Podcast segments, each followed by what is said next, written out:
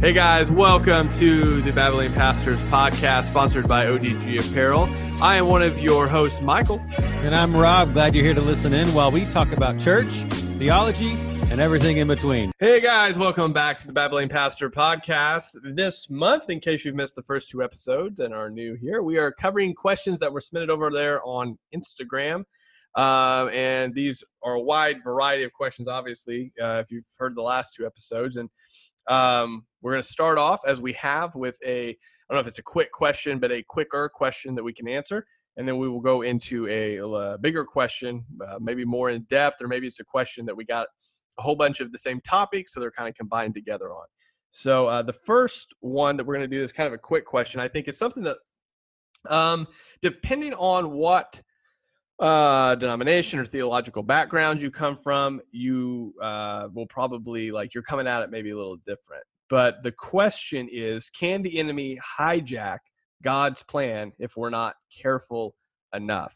Um, now, automatically, I don't know who this question came from, but uh, it does. I mean, I hope I'm not reading too much into this, but I it seems to come from somebody uh, that believes that um, for whatever reason um, Satan can like disrupt God's plan.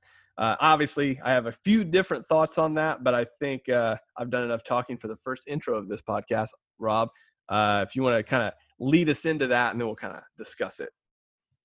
No. Next question. All right, we're done. Next.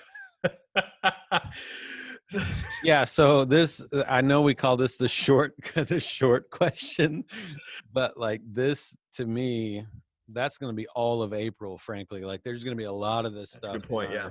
In our celebrity death match, John Calvin versus James Arminius. Uh, I love how you're wringing your hands. You're just like you can tell your body language is like I'm stoked for this. yeah, I'm excited. Um, so uh, this this is something that is going to be um, addressed next month. So that's why we can kind of keep it short now. Yeah. Um, so if this doesn't answer your question, just pay attention in April. We'll be talking about it. So, um, but the short answer is no. Right? It's it's straight up not possible. God is throughout from cover to cover. God is sovereign over um, things, and so Satan, uh, he's he's not. Uh, he doesn't have enough gym time in right to to to enter that boxing. You even lift, pro? right? Yeah, it's it's not a thing, and um, I'm just gonna go through a, a, few texts in Scripture to kind of prove my point a little bit. Um, in Isaiah, this is a short one, so I'll start with it. In Isaiah, uh, Isaiah says, "The Lord of hosts has planned, and who can frustrate it?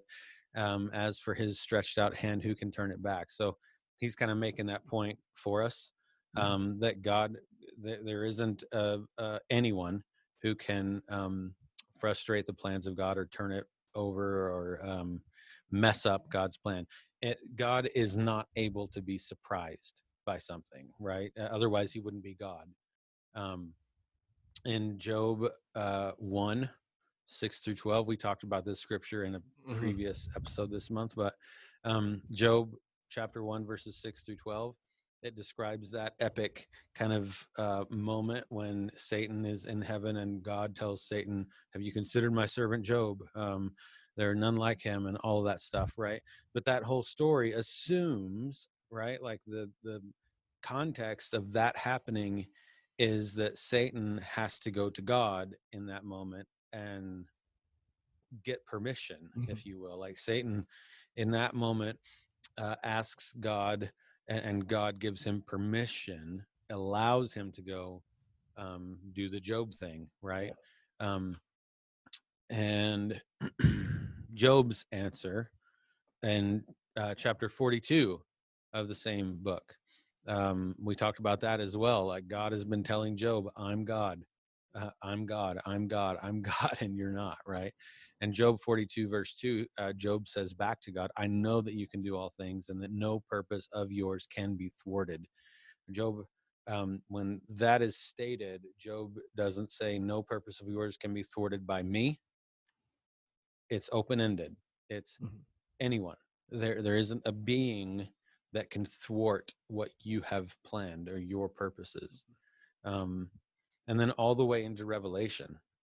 right? I think these are actually the most convincing ones for me because uh, both of the scriptures I'm going to mention right now, uh, it's actually not even God that um, like Yahweh isn't the the being that defeats Satan in these instances. It's just angels, like Michael, uh, uh the archangel, not the podcaster. Not yeah.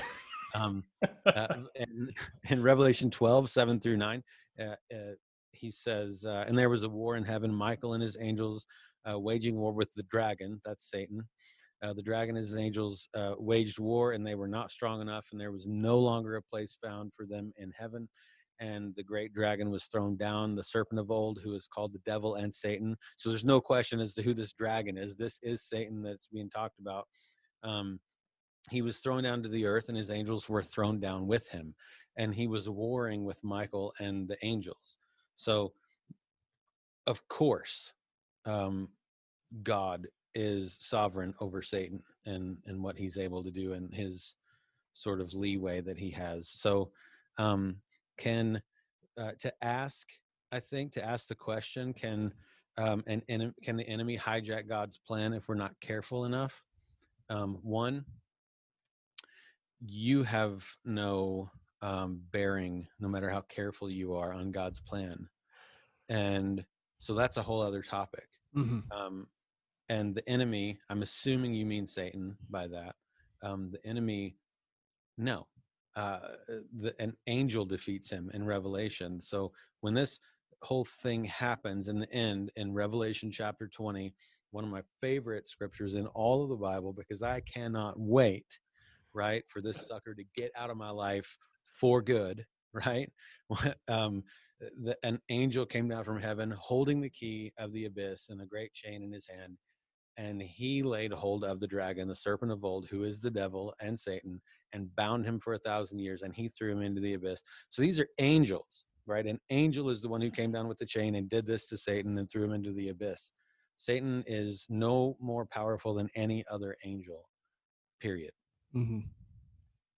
No, and I like, and like you said, I think in the question, it kind of it speaks like, can can the enemy hijack? Can he can he step in? Did God screw up somewhere, and then Satan has a way in to take it, and he's going to make it his own? Yeah. Now, obviously, we've seen through Scripture that's not possible. Now, can Satan uh, accuse you? And uh, are there lots of things that, as we've talked about in previous episodes, that you'll struggle with? Uh, yes, and that's about the extent of his power. Like, yes, there are things that uh, you will be tempted with and things you will struggle with. But I think you have to make a distinction here. That's not screwing with God's plan. That's not like uh, he's God had A, B, and C lined out, and then you know Satan came in and he took B, and now you know it's not going to work the way it was supposed to work.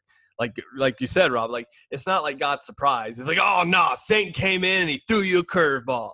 Like I think it comes back again to Job is just an amazing book that I think is neglected often for a number of different like it's just it's one of those things where so Job when he was going through all those things I mean if he had the perception that maybe eh, like this question is coming from he would be like oh no Satan's he's taking God's plan and all the good things God gave me and he's crushing me but I think it comes back to the fact that like you said he had to ask God for that hey God can I you know I mean, he almost had to like he didn't even really ask. He's just like, well, he'll he'll he'll not follow you. And God's like, okay, well, yeah, he will. And so everything that happened in his life, I think, in so if you take this question and you put it in the lens of the book of Job, what you see is it's not a matter of can Satan hijack. He can't do that. He is only he his leash is only as long as God lets it be. And then after that, he can't go any further. He can't do anything that he's not allowed to do. Um, which uh, really should give us comfort in the fact that, like, even in the troubling times that we have, so those are bad times. Like you said, I mean, when we talked about Job, like, like no one can be like, I've suffered worse. So even in those moments, right, where you're like, Satan's trying to get to me. Well, Satan's only got to you as much as he's allowed to get to you. That's as far as he's got. And so you can take comfort in the fact of it's not Satan hijacking the plan. It's God still in control, still over what's happening. And and hear me in this. Even in the worst, I'm not trying to downplay that situation, whatever that horrible situation you're going through, maybe or perhaps will go through. Like I'm not downplaying that. it's bad. But God's still over it, which should give us a lot of clarity. It's not God's like, oh, he's left me, he's abandoned me. No, it's just that this is where you are in that plan, that this is where you are right now in that moment. It's not that he's left, it's not that he's abandoned, it's not that he doesn't know. It's that in those moments, especially in the case of Job, like it's a matter of, you know, things are happening that you're not aware of, maybe will never be aware of Yep. But it's not that Satan was like, I got God's plan, I'm going to screw everything up. It's that uh, Satan's doing only what Satan is allowed to do. And eventually, like you said, that great verse where it's like, God's just like, hey, go go finna chain that fool up and throw him in. Like it's just like it's just like that's the picture that I get. It's just kind of like, all right, we're done. And it's like it's not even like it, obviously it's an epic battle, but it's one of those things where it's like when it's over, we're we're done. So um, I think that when we have that perspective on it and understand that like so hijack's kind of a buzzword in some denominations you might be in, like don't how do the kids say don't get it twisted. Uh, don't get it twisted. It's not that uh, Satan can take eh, God's plan over. So I think the scripture said it better, but I, you know, I got to throw my two cents in. So, yeah, you know, uh, do you remember the um, movies uh, Omega Code and oh, Megiddo? yeah, I do. I do. I'm sorry. I yeah, my mouth a bit there. Terrible, terrible movies. There's this one part, man, that I remember. Um, I can't believe so, I, I remember that movie. I don't. I don't want anyone to think that I've watched this in probably the past 20 years okay but um there's there's this one um part at the end of one of those movies i forget which one it is but where like it's it's the very end and the war and all that stuff is happening and satan um is there they've got this i'm sure if i watched it right now this terrible uh, rendition yeah just just horrific probably looks like flintstones sort of uh, rendition of Satan. But at the very end, there's this picture of Satan sort of forcibly doesn't want to do it, slowly going down and bowing on his knees, um, saying to God, "You are Lord." Right, and that that I think is a picture that sums up that whole question in my mind. Like that's that's the whole relationship um, between God and Satan. And so hijack, no this is a truck that God is in control of, and no hijackers getting it. So there you go. All right, now. Uh, unlike previous episodes, this episode, uh, these two questions do not have a good medium like segue between the two. So, no. uh, not at all. There's no way. I don't have the uh, the lingual ability to connect these in any way. Um, Maybe I need to get somebody that does those spiritual gymnastics. That's like really trained. Maybe they could do it. There we go. Yeah, so, we should eisegesis this. So if here we go, here we go. He's gonna do it. if um, Satan cannot hijack uh, God's plan, um, then then why does the church not teach anything about sex? I don't. That was that was a good. That was that was. I don't know, man. Effort. I'm terrible at this. hey, that's nothing to be ashamed of. If you're terrible at Jesus, that's a good thing. All right. So yes, that is the question. The question, uh, the main one we're going to address. There's there's some some sub questions in there as well, but the main question is, where is the taboo of teaching younger people about sex rooted in the church? Um, and there's I think there's a lot to that. Um, you might be able to refresh my memory a little bit. I don't recall maybe once in youth group where we talked about it. I could have been asleep. There's lots of things I don't remember about anything, but I don't recall talking about it a lot. Yeah, I don't I don't remember anything either. Now, you know, I I should preface that by saying if if you're if you're um my youth pastor back in the day, one of them and you did this, don't be offended because I, I, just don't remember. It could have happened, but yeah. I honestly I don't remember anything from youth group except teen camp and the blacklight incident. I, I feel like that would be a subject that I would have remembered though. Yeah. He done said the word sex. You hear him? yeah. Like everybody pay attention quick. so uh obviously it's probably talked about. Uh, I know. So, in the defense of our previous youth pastors, I know I've talked about it when I was in youth ministry. Uh, I don't know if any of those kids remember that. Um, so, uh, I, I, again, it's no, no thing on anybody, but obviously, it is something like every other subject that if we're going to really address it, it has to be addressed. I think within just the living out of life, right? So the um, the the conversations that happen naturally. So for me, and we have a couple points here, but for me, I'm a parent. You're a parent. If you're not a parent out there, uh, when that happens for you, if that happens for you, good luck. That's a difficult thing that no one warns you about. Uh, you're just like cute baby, and then all of a sudden, like, hey, tell that baby about sex. You're like, what? You want me to do what? So uh, for me, I think it happens. It comes up a lot in just in everyday conversations. So there's obviously enough uh, in our culture. There's obviously enough on our televisions uh, that they address it fine. Culture has no problem about talking about sex whatsoever. None. Uh, mm-hmm. I just want to give my quick example before you get into some of your points that I know you got. But um, the other day, we were watching a cartoon on Cartoon Network. So this is cartoons. Now, I'm not saying this is wholesome because cartoons these days I have my own opinions about. Those are teaching exercises in themselves. But, that was a good video, by the way. Oh yeah, thank you. Uh, but we were watching a cartoon. There was a, a, a, commercial that came on. I forget what drug it was for, but basically the drug was uh, to help prevent the transmission of HIV. Now, mind you, this is a commercial during a cartoon on Cartoon Network and um, they were going through they were saying there's things about you know the advantages and they were having these people tell and we got to the end of the cartoon and i looked at my daughter i said do you know what they were teaching you right there and she goes what do you mean what they were teaching me? I said well that, that commercial right there was telling you. What do what do you think they were teaching you? Well she goes it was about hiv it was kind of about hiv what it was really about was the fact that they were presenting all of these couples that were openly saying i've had no, a number of different partners. I've had male partners, I've had female partners, I've had all kinds of partners. And this drug helps me not get certain diseases that that come from having multiple partners. I said they're they're teaching you it's okay to have sex with whoever you want whenever you want. And again, I didn't plan on having a stinking sex conversation with my daughter in the commercial break of a cartoon. But uh, it's one of those things I think as parents, that we have to realize like okay whatever teachable moment presents itself i'm going to use that because culture is not afraid to talk about anything and they're yeah. definitely going to teach my kid if i don't teach my kid. So if the church for whatever reason has a taboo on it shame on us for not addressing that. More importantly as parents shame on us for not talking about it first. I mean the church is not supposed to teach my kid about sex.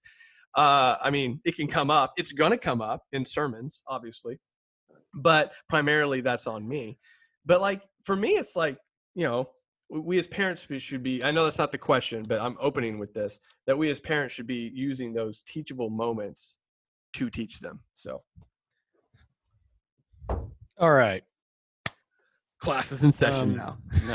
no no no i i completely agree and that was really my first point is that um the taboo of teaching younger people about sex where's that rooted? Mm-hmm. within the church so i mean i don't know enough about the history of this topic or anything to mm-hmm. to get to the root of you know in history historically where that began or anything like that um but i i will say that it's not the church's job primarily mm-hmm.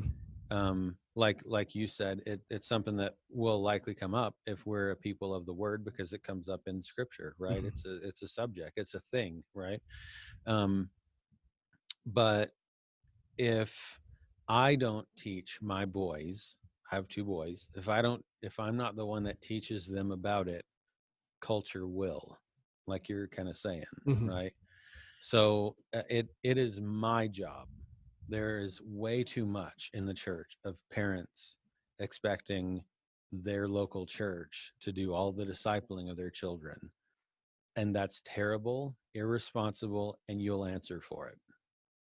So, um, we can end the episode you, right now. On that. yeah, God, if this is in a, I can't drop it. It's uh, no. Um, but but it's it's true, right? Like Yeah. God gave you those kids. You are the discipler. You are the one that's going to be held responsible Mm-hmm. for um, train up a child in the way they should go. Right? He's not talking to Israel. Mhm. He's talking to the parents, the people who are responsible for training up that child in the way he should go. So that's first, right? It's important to to realize that. Um, the church is terrible at this, and the church meaning parents who make up the church, Yeah. right? The the whole church. It it, it, it we are terrible at this in America. Okay, um, I can't speak for any other nation, but it it's it's really bad. I think part of the reason. Um, I, I, I'm going to say the biggest reason that I can see from my perspective. Okay, so there's my disclaimer. From my perspective, the biggest reason I can see is because there aren't, frankly, many adults who are mature and understand sex um, within the church. And uh, because we in the United States of America are so saturated with sex, and I mean, that is an endless amount of podcasts. um, that that subject. We're I starting a new from- one called American Sex. from the whole idea that sex sells because it does right? Every commercial you get to they might not be saying have sex but you might be sitting in on the couch and at the end of the commercial as a single dude you could look up and go man if i only ate that cereal i could have her right? I mean that's What- e- everything is and to speak to that my wife for example she has a, a business degree with a specific in marketing Hmm. and when they were studying that and mind you this is a christian college they that was the point they were making is that there is an entire department in almost every marketing firm uh, that specifically deals with that. How can we make this so appealing that we can use we can use sex we can use the bodies we can use whatever it is that that's going to appeal to somebody to make them? So i mean just as the Yeah. point this is not an accident. It's not an accident so. No, and we um so there's a generation of adults in America's history, multiple generations probably, right? Um that like sex used to be something that you didn't talk about. It was a private thing between man and wife. Um and it, it wasn't a subject. You didn't talk about it with the kids, you know. Um there were things that were just kind of assumed you know and when culture around us the world right the unbeliever when when the culture around us began to teach what sex is supposed to be which essentially is god um that that the culture says sex is god. Yeah. Um, and so when that started happening and parents were still it it was still taboo enough within the home that you didn't correct or talk about it or change the thinking um, then well you have a generation two generations at this point probably who uh, have no idea right? We've been so f- uh, our our definition of, and, and understanding of sex and its purposes and um, all the all things sexual um, has been so flavored by the the worldly you know like the culture of the unbeliever that we, I mean, we don't even know we don't even Yeah. know what the heck it is. Well, and I think like to your point, like that point there is is a good point to point out because I can remember, for example, um, so let, let's let's use the example I just used with my daughter watching that commercial, and then the, the dichotomy of when I grew up and we went either there was at a movie or it was something on television or something that we would either uh like we would like we'd fast forward through it or it'd be like this really awkward moment like we're sitting on the couch and there's a sex scene and nobody look at the tv now again i'm not saying you should sit there and watch that. I'm not saying that's appropriate but what i'm saying is that there was uh, this air of this is we're not even going to touch this subject. We're not even going to bring it up. I remember the first time i mean if dad will probably never listen to this but dad if you listen to this i love you this is not an embarrassing story to embarrass you but i remember when he tried to tell me and my brother about sex i was just like like this is cringe like this is like this is like you could tell he was having a really hard time and uh, I mean, I appreciate him him doing. I mean, I appreciate him at least making that effort, right? Because I mean, some people didn't. They just found it on the internet and they're like, "This is how you do it," and I'm going to do it that way, I guess. Which is totally. I love your face. Like if you're if you're just listening to this, you miss Rob like big and bug eyed. But like that's not the point. Is that's not the way to go. Like that's very dangerous if you're taking advice from the internet. Um, but the idea is that like um, it just wasn't something we talked about. It was very much a, um, you know, yeah, one day you're to get married and one day you're to have sex. And um, yes, don't do it before then, though. That's all I have for you. And I'm not saying like again, I'm not saying I love that you, was Dad. the whole message growing up. Yeah, I mean that wasn't just from the parents; that was just from everybody. And and I, I'm not saying I'm doing a, it a better way. I'm just saying because of how saturated everything is now, I don't have a choice. Like I'm almost like I'm I'm forced into talking about it, which I'm perfectly happy to do because I'm supposed to anyway. But I don't even have to come up with an, a moment where I'm like, let's sit down and have the birds and the bees talk. I'm Yeah. like, there's a commercial. I guess we're having another talk about it now. Um, to you know, to to just presently live that out because used to it was like a birds and the bee the world was closed off the internet wasn't a huge thing there wasn't it wasn't okay to have all that on television but now that it is um, really it's a gift almost to us as parents uh, in god's great providence that now he's like hey it's in front of their faces what you're gonna do now like like Yeah. you can't avoid the subject so Yeah, and so I, I think um, sexual immorality within the church oh that's a good point is one of the results of what we've just been talking about Mhm. of kind of this generation of parents who themselves don't understand the purpose and the meaning and the, the sort of sacred um it- the church in and of itself right i don't have the statistics in front of me i should have looked some of that stuff up but the amount of um christian um men uh, I, I can't speak for women. I know that that's a big problem now too. Mhm. But the amount of Christian men who struggle with some sort of pornography, whatever kind of thing, is astounding. Mhm. Um, now, this isn't brand new, right? And I think it's a mistake to think that it is or to assume that it is because read the Old Testament, right? They didn't have the internet, but they had concubines, they had prostitutes all over the place. And it wasn't, it was maybe looked down on, but no one's going to go, you know, you're excommunicated because you slept with a prostitute. It was just, it was, you know, it, sexual immorality has been a thing since people have been a thing. yeah So, uh, so it's not a new problem, right? pretty much anytime after genesis 3 there you go Yeah, yeah, for sure. And I think so. There's a there's a guilt thing there. Like if you've had sex before marriage, there there might be this idea like, who am I to talk to my kids about morality and doing the right thing if I didn't do it, right? Um, there's also this factor like, man, it's it's everywhere, and so many people who would say, yes, I'm a Christian. Um, watch Spartacus or Game of Thrones or some of these Oh, other Oh, you probably just stepped on some toes with that one. I mean, Well- I, I I co-signed that, but I'm just telling you. they they're they are toes that need to be stepped on. there you go. Um this is that that's a big problem, you Mhm. know. So it's it's um one thing uh this is this is a personal conviction this next thing I'm about to say.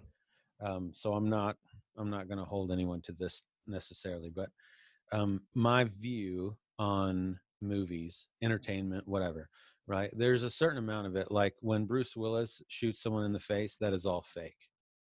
I mean, it just is, right? It's not you. A person doesn't need an overabundance of that in their life, right?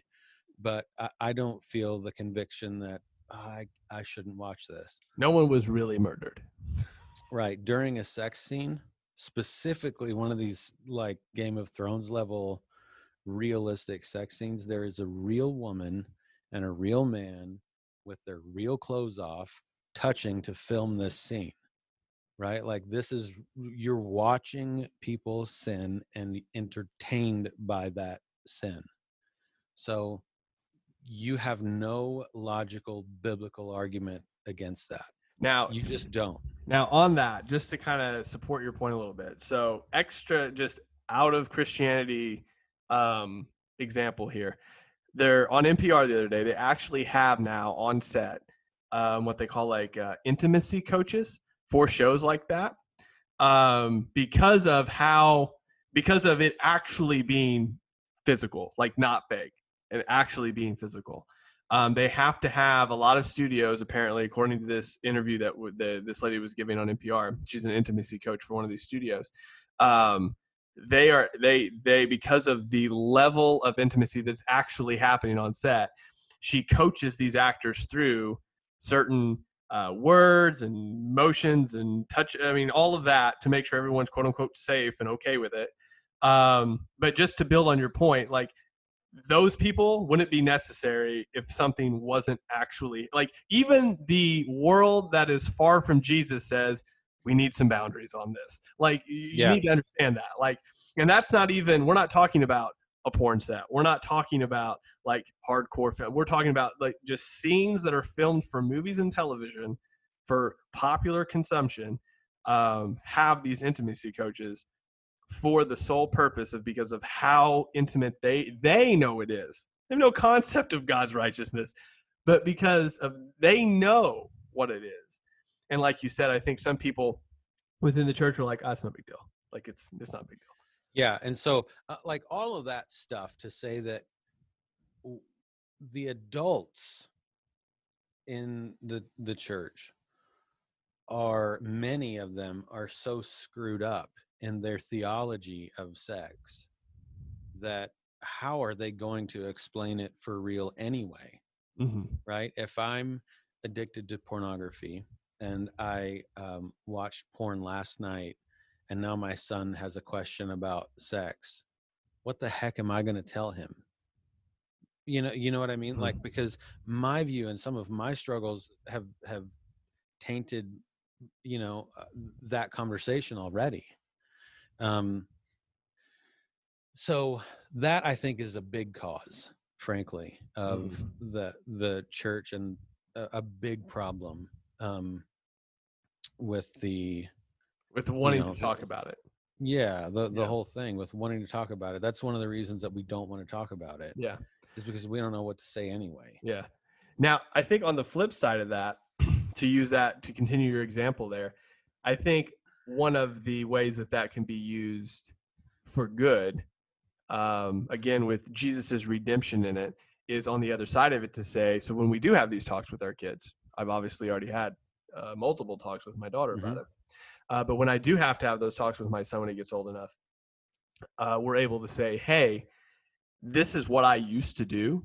Now, again, it's depending on you know what's appropriate, how much to get into detail on that. All of that stuff is really uh, more of a call on your part, and you know maturity and all that. But yep. to say, you know, this is what I, I used to do these sorts of things and uh, I can tell you that it like really messed up how I perceive things for a long time.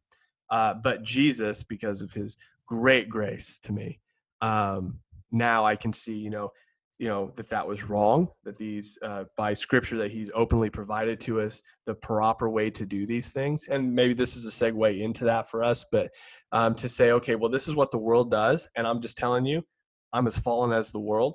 But because of Jesus, uh, now I know, now I see not only my fallenness in all of this and how I was so wrong. And I can, so for example i mean i don't i don't know how life's going to turn out but if my son does end up having to struggle with that for better or worse i can tell them, i said hey i know exactly where you're coming from i know exactly you know what you're dealing with uh, but let me tell you about a better way let me tell you about this jesus um, so i think on the flip side of that um, I don't like. I totally in agreement with you. I don't think we as Christians should be like, let's just consume all of the trash because we can, all things are permissible. Uh, but but but I think uh, with us not even us not right. So the things that we don't do even speak volumes as well. So we don't watch that. Why? Well, because of this. Um, so it's a matter of, I mean, even what we don't do, preaching the gospel about sex and what is right and what is wrong and what um, what does build intimacy versus what does destroy intimacy. So um, the se- I think the church is bad at talking about sex, primarily for the reason you talked about. Because if we did talk about sex, we would then have to call into account our lives and the things that we do accept and the things that we do listen to yeah. and the things that we do watch. And because we're not on lots of levels ready to make that commitment, we don't want to cut that music out. We don't want to cut those shows out. We don't want to cut those certain things out. That we go above and beyond to. So, for example, I don't know how this will hit anybody, but we actually have companies that are like, they cut certain scenes out of shows so you can still support those shows. so, yeah. Um, what's that? What's it called? Um, oh, VidAngel? No, what yeah, is, yeah. it? Yeah, yeah. I think I think that is what it's called. Uh, I'm not sure. I think it's Vid something, but I'm not sure what it is. But um, the I, I I I'm almost positive that's what it is because it's come across my Facebook. Yeah. But it purposely cuts stuff out. Now again, I appreciate that in the sense that you're like you you you understand that that shouldn't be there. Uh, but at the same point, you're still supporting that show. And I I'll I again this could be a whole podcast talking about like you know storyline versus realism and all that sort of stuff which we won't get into. But I think the main point of it is that the reason we don't talk about it is because we'd have to give that stuff up or at least call ourselves into account for it. Sure. Um, and as we've talked about before we'd actually have to be vulnerable we'd have to say hey this was my life before and you're so embarrassed by it even though you've been set free from it that you won't speak about it because it's still taboo in your life even though you've literally been set free from it so yeah. you can't you can't be i mean you don't want to talk about sex because you used to screw around yourself but realizing now that be, i used to be a lustful individual that you know viewed pornography but because jesus has set me free like i can now tell you yeah that was jacked up like so it's just a matter of being able to to say yeah, this screws you up, and being able to talk about that again. How much information you give, the maturity level of that conversation, that is going to vary across the board. But I think if you're not open with your testimony, um, yeah, that's going to hinder you quite a bit. So, yeah, and it creates it creates um, again just generation after generation after generation that um, is uneducated mm-hmm. about sex and um, is is informed by the world around them rather than scripture and sort of the, the gospel yeah. in of itself and um, we even had a question yeah that's what one of, transition yeah, that. yeah one of the questions that we received for this month uh, says uh, this does the bible directly say and advise one to save uh, for marriage or is saving just moral? Um, and uh, it seems obvious to me that they would be talking about sex saving yourself yeah. um, sexually for marriage.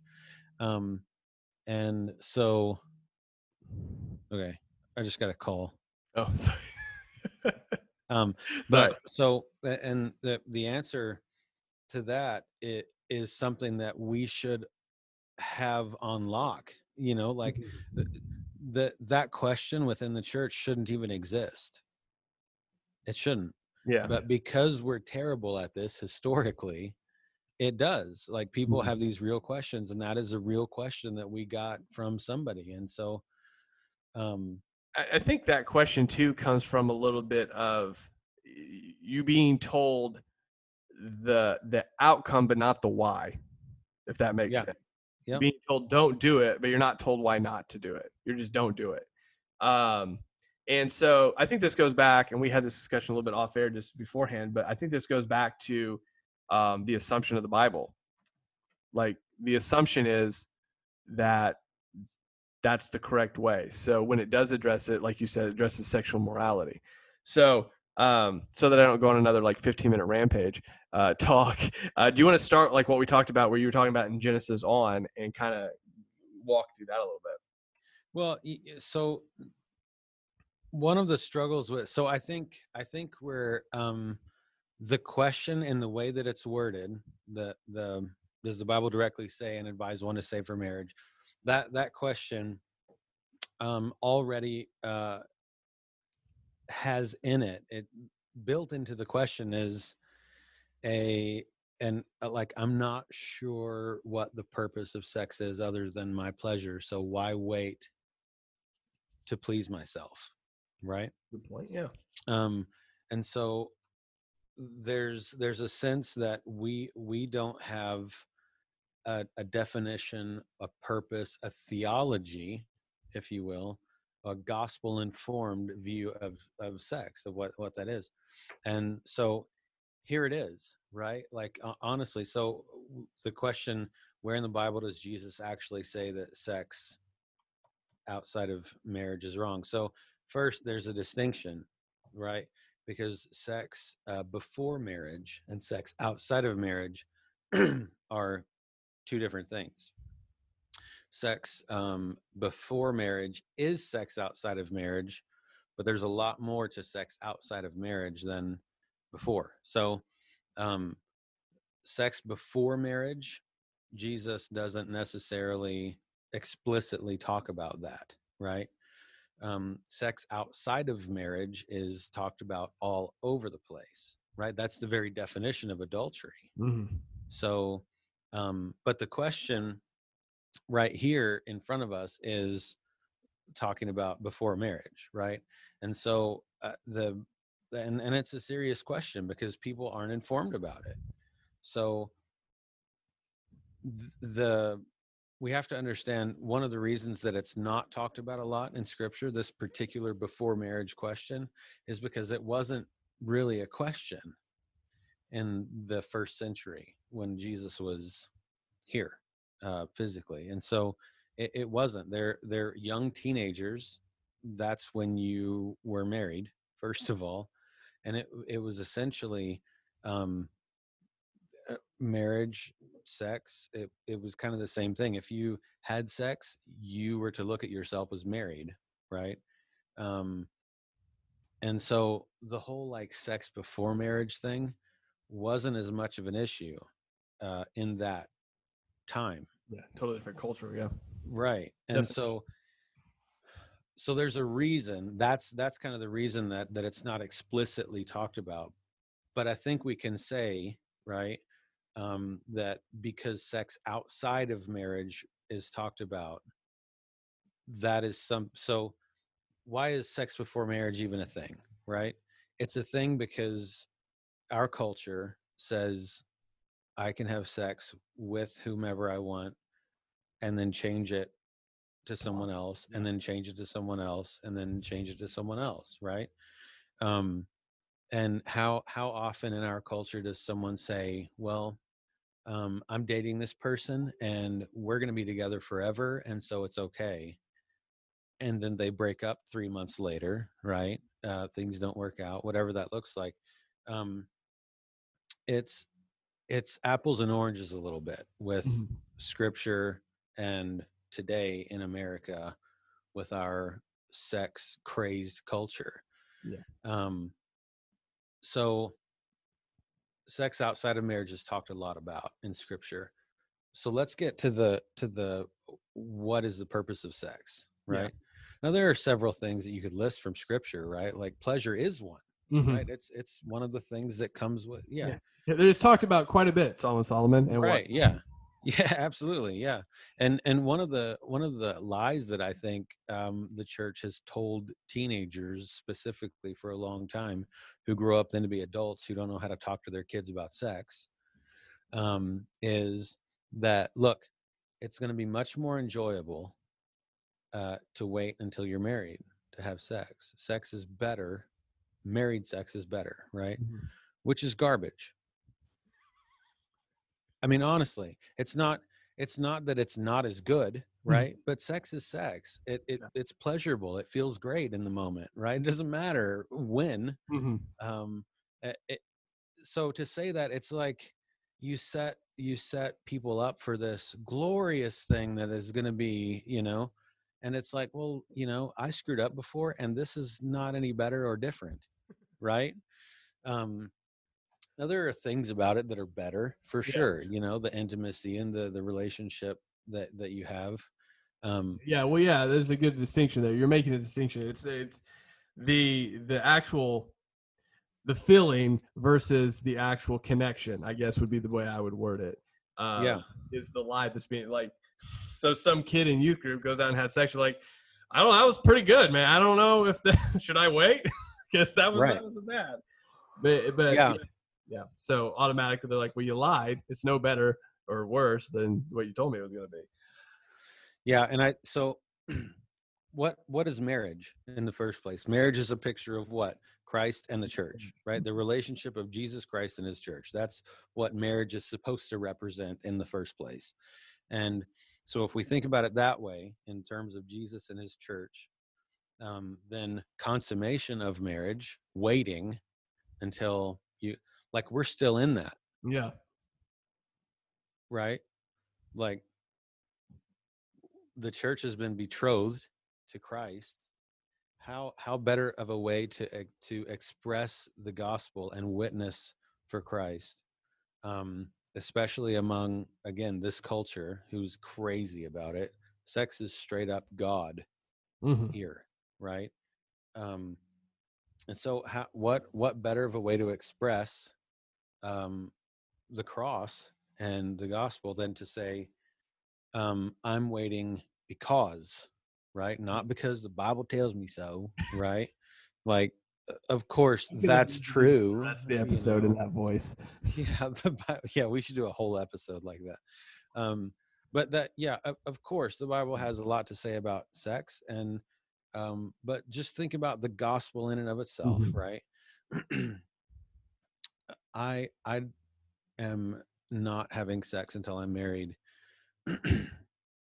because Jesus is waiting so long to consummate his uh, with his bride the church and it's just a picture of of him being faithful and him waiting and him you know like it has to tie back to the gospel like everything yeah. else in our theology well i think right? that word like you're talking about it's it's him being faithful and it's that process and that's why throughout for example i mean it's not just the new testament it's the old testament when when he uses examples over and over again of israel running off israel not being faithful he they're his chosen people he has things for them but they continually abandon him for other things um so i think it's i mean like you said it's this picture through the whole bible of this not being faithful. And I, I know people are, I mean, it's a weird thing for some people to be like, well, that's tied together. That's crazy. But I mean, that's, that's the picture. Again, I think that's the skewed view of sex and why we don't talk about it because we don't have a full understanding that this isn't just for your pleasure and you're not just not doing it in order to make God happy and not burn in hell. It is like your life is like this enormous picture of what um, of the gospel, like you just said. So when people, when Christians understand that, again, going back to the first episode, you can't be a Christian and be like, well, I'm a Christian that happens to sleep around. Like, because it's one of those things that it's not a picture of it's not a picture of what Jesus is doing for you in your life, uh, the big grand scheme of everything. Um, so uh, going back to the exact question is, you know, there's a place where it says wait, or is it a moral thing? Um, again, a specific verse.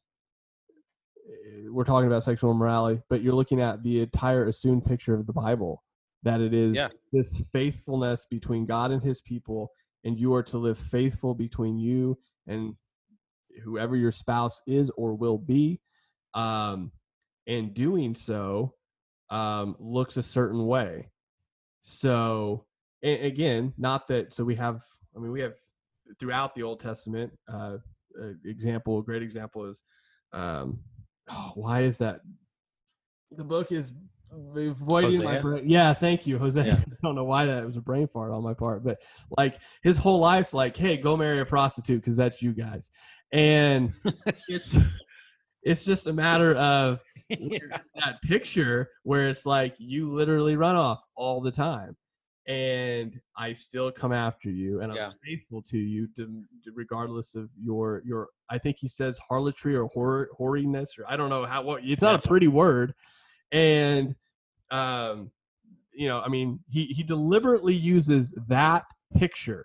I mean, understand that he could have used a lot of pictures. He deliberately uses a picture of a of, of an unfaithful wife running away from her husband to intimately be with other men uh, as the picture of Israel and his covenant with them. Um, and if we get that, I mean, think about it. I don't know if I've ever heard of a sermon where someone's preached on Hosea and they use the example of we misunderstand sex and this is part of it mm-hmm. uh, and talk about that. Um, and I think that's why it's taboo. And I think that's why, I mean, going back to the question, is there a specific verse? Again, I think it's so assumed within scripture that there is this covenant, that there is this faithfulness, that there is this um, this example, I guess, that's been set forth that says this is how life is supposed to be lived, not because to you know be moral and good and achieve whatever, but because this is what's been set forth as the example from the beginning by your creator. Now, Old Testament, people screw that up. There's a little bit of polygamy back there. Uh, yeah, we've screwed that up. Has there been some people that didn't obey God's plan and try to do it their own way through sex and screwed it up? Yeah, that happened too. Um, but I think that's just a, a, an outliving of what you already said. Like we don't understand it, so we try to take control of it, and then we mess it all up. So, yeah, I think so. I've um, there there are a couple of things within the question that that I think are important, um, or maybe behind the question is a better way to to say that. So, I've never heard anyone uh, ask this question with pleasing the partner in mind. Okay. So if I'm um, single and I'm, uh, let's say I'm even engaged, right? And my question is, do I have to wait until marriage to have sex? Generally, you're already thinking about your own pleasure over everything else over scripture, over pleasing your to be spouse, over the whole thing, right? It's already all about you, right? Before anything even kicks off in this, this relationship. This is why I want you. You're so much smarter. Thank you. I'm glad you caught that.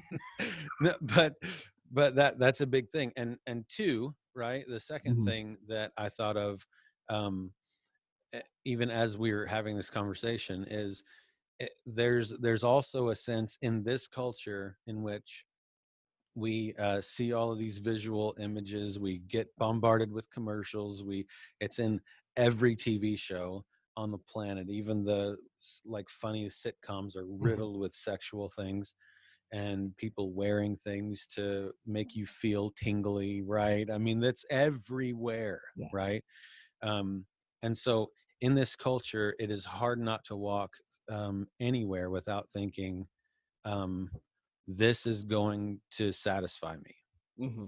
right? True. Like, this is the thing. And in a relationship, if you're asking that, like, nobody asks, um, can I stay up late and cook a meal for this person before marriage? Right? Like nobody asks anything yeah. else. I don't think we got one of those questions in. No, right, and and we won't, right? unless someone's just being a smarty pants uh, after this. Uh, but but we get this question right and and if you ask it if we did the same exact thing in a year this question would be one of the questions mm-hmm. because um we just so radically believe that sexual pleasure is the thing. It is going to satisfy and fulfill me. I don't know how many men are in my boat, virtually probably everyone who has struggled with pornography and then gotten married. You think it's going to be over, right? Like this is this struggle is going to be mm-hmm. gone because I'm going to have loads of sex. Life is going to be wonderful, right? But is it gone? No, the desire for that sin and that stuff is still there, right? And it's there because I believe I'm chasing after something that's going to satisfy me, that's going to fulfill me. Mm-hmm. And the only way to make this question not even be a question, honestly, in, in your mind is to say, uh, uh or to believe um, rightly so that Jesus, the gospel, salvation by grace through faith, all of the, the whole thing, the gospel, Jesus himself is all satisfying, right? If that's not true for you, then you're going to run to sex or shopping or whatever it is for Mhm. you, right? And this this drips with um I want to please me and I think this will do it. Right? And neither of those things are true or I good. just, want to, I just want to put stop now because that's enough. We don't need to say anything else. End of podcast. All right. No, I don't have absolutely anything to add to that. That was that was really good. I didn't even honestly. I don't. I wasn't looking at it that way. But that's a really good call out from that question.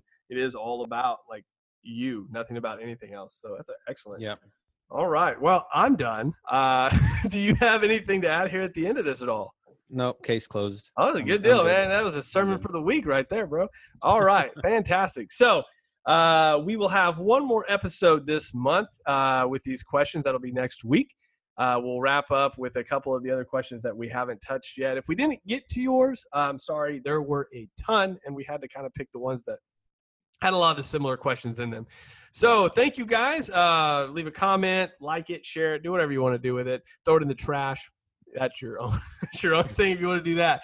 Thank you for listening, watching, subscribing, whatever. we'll talk to you next time. All that stuff. See ya.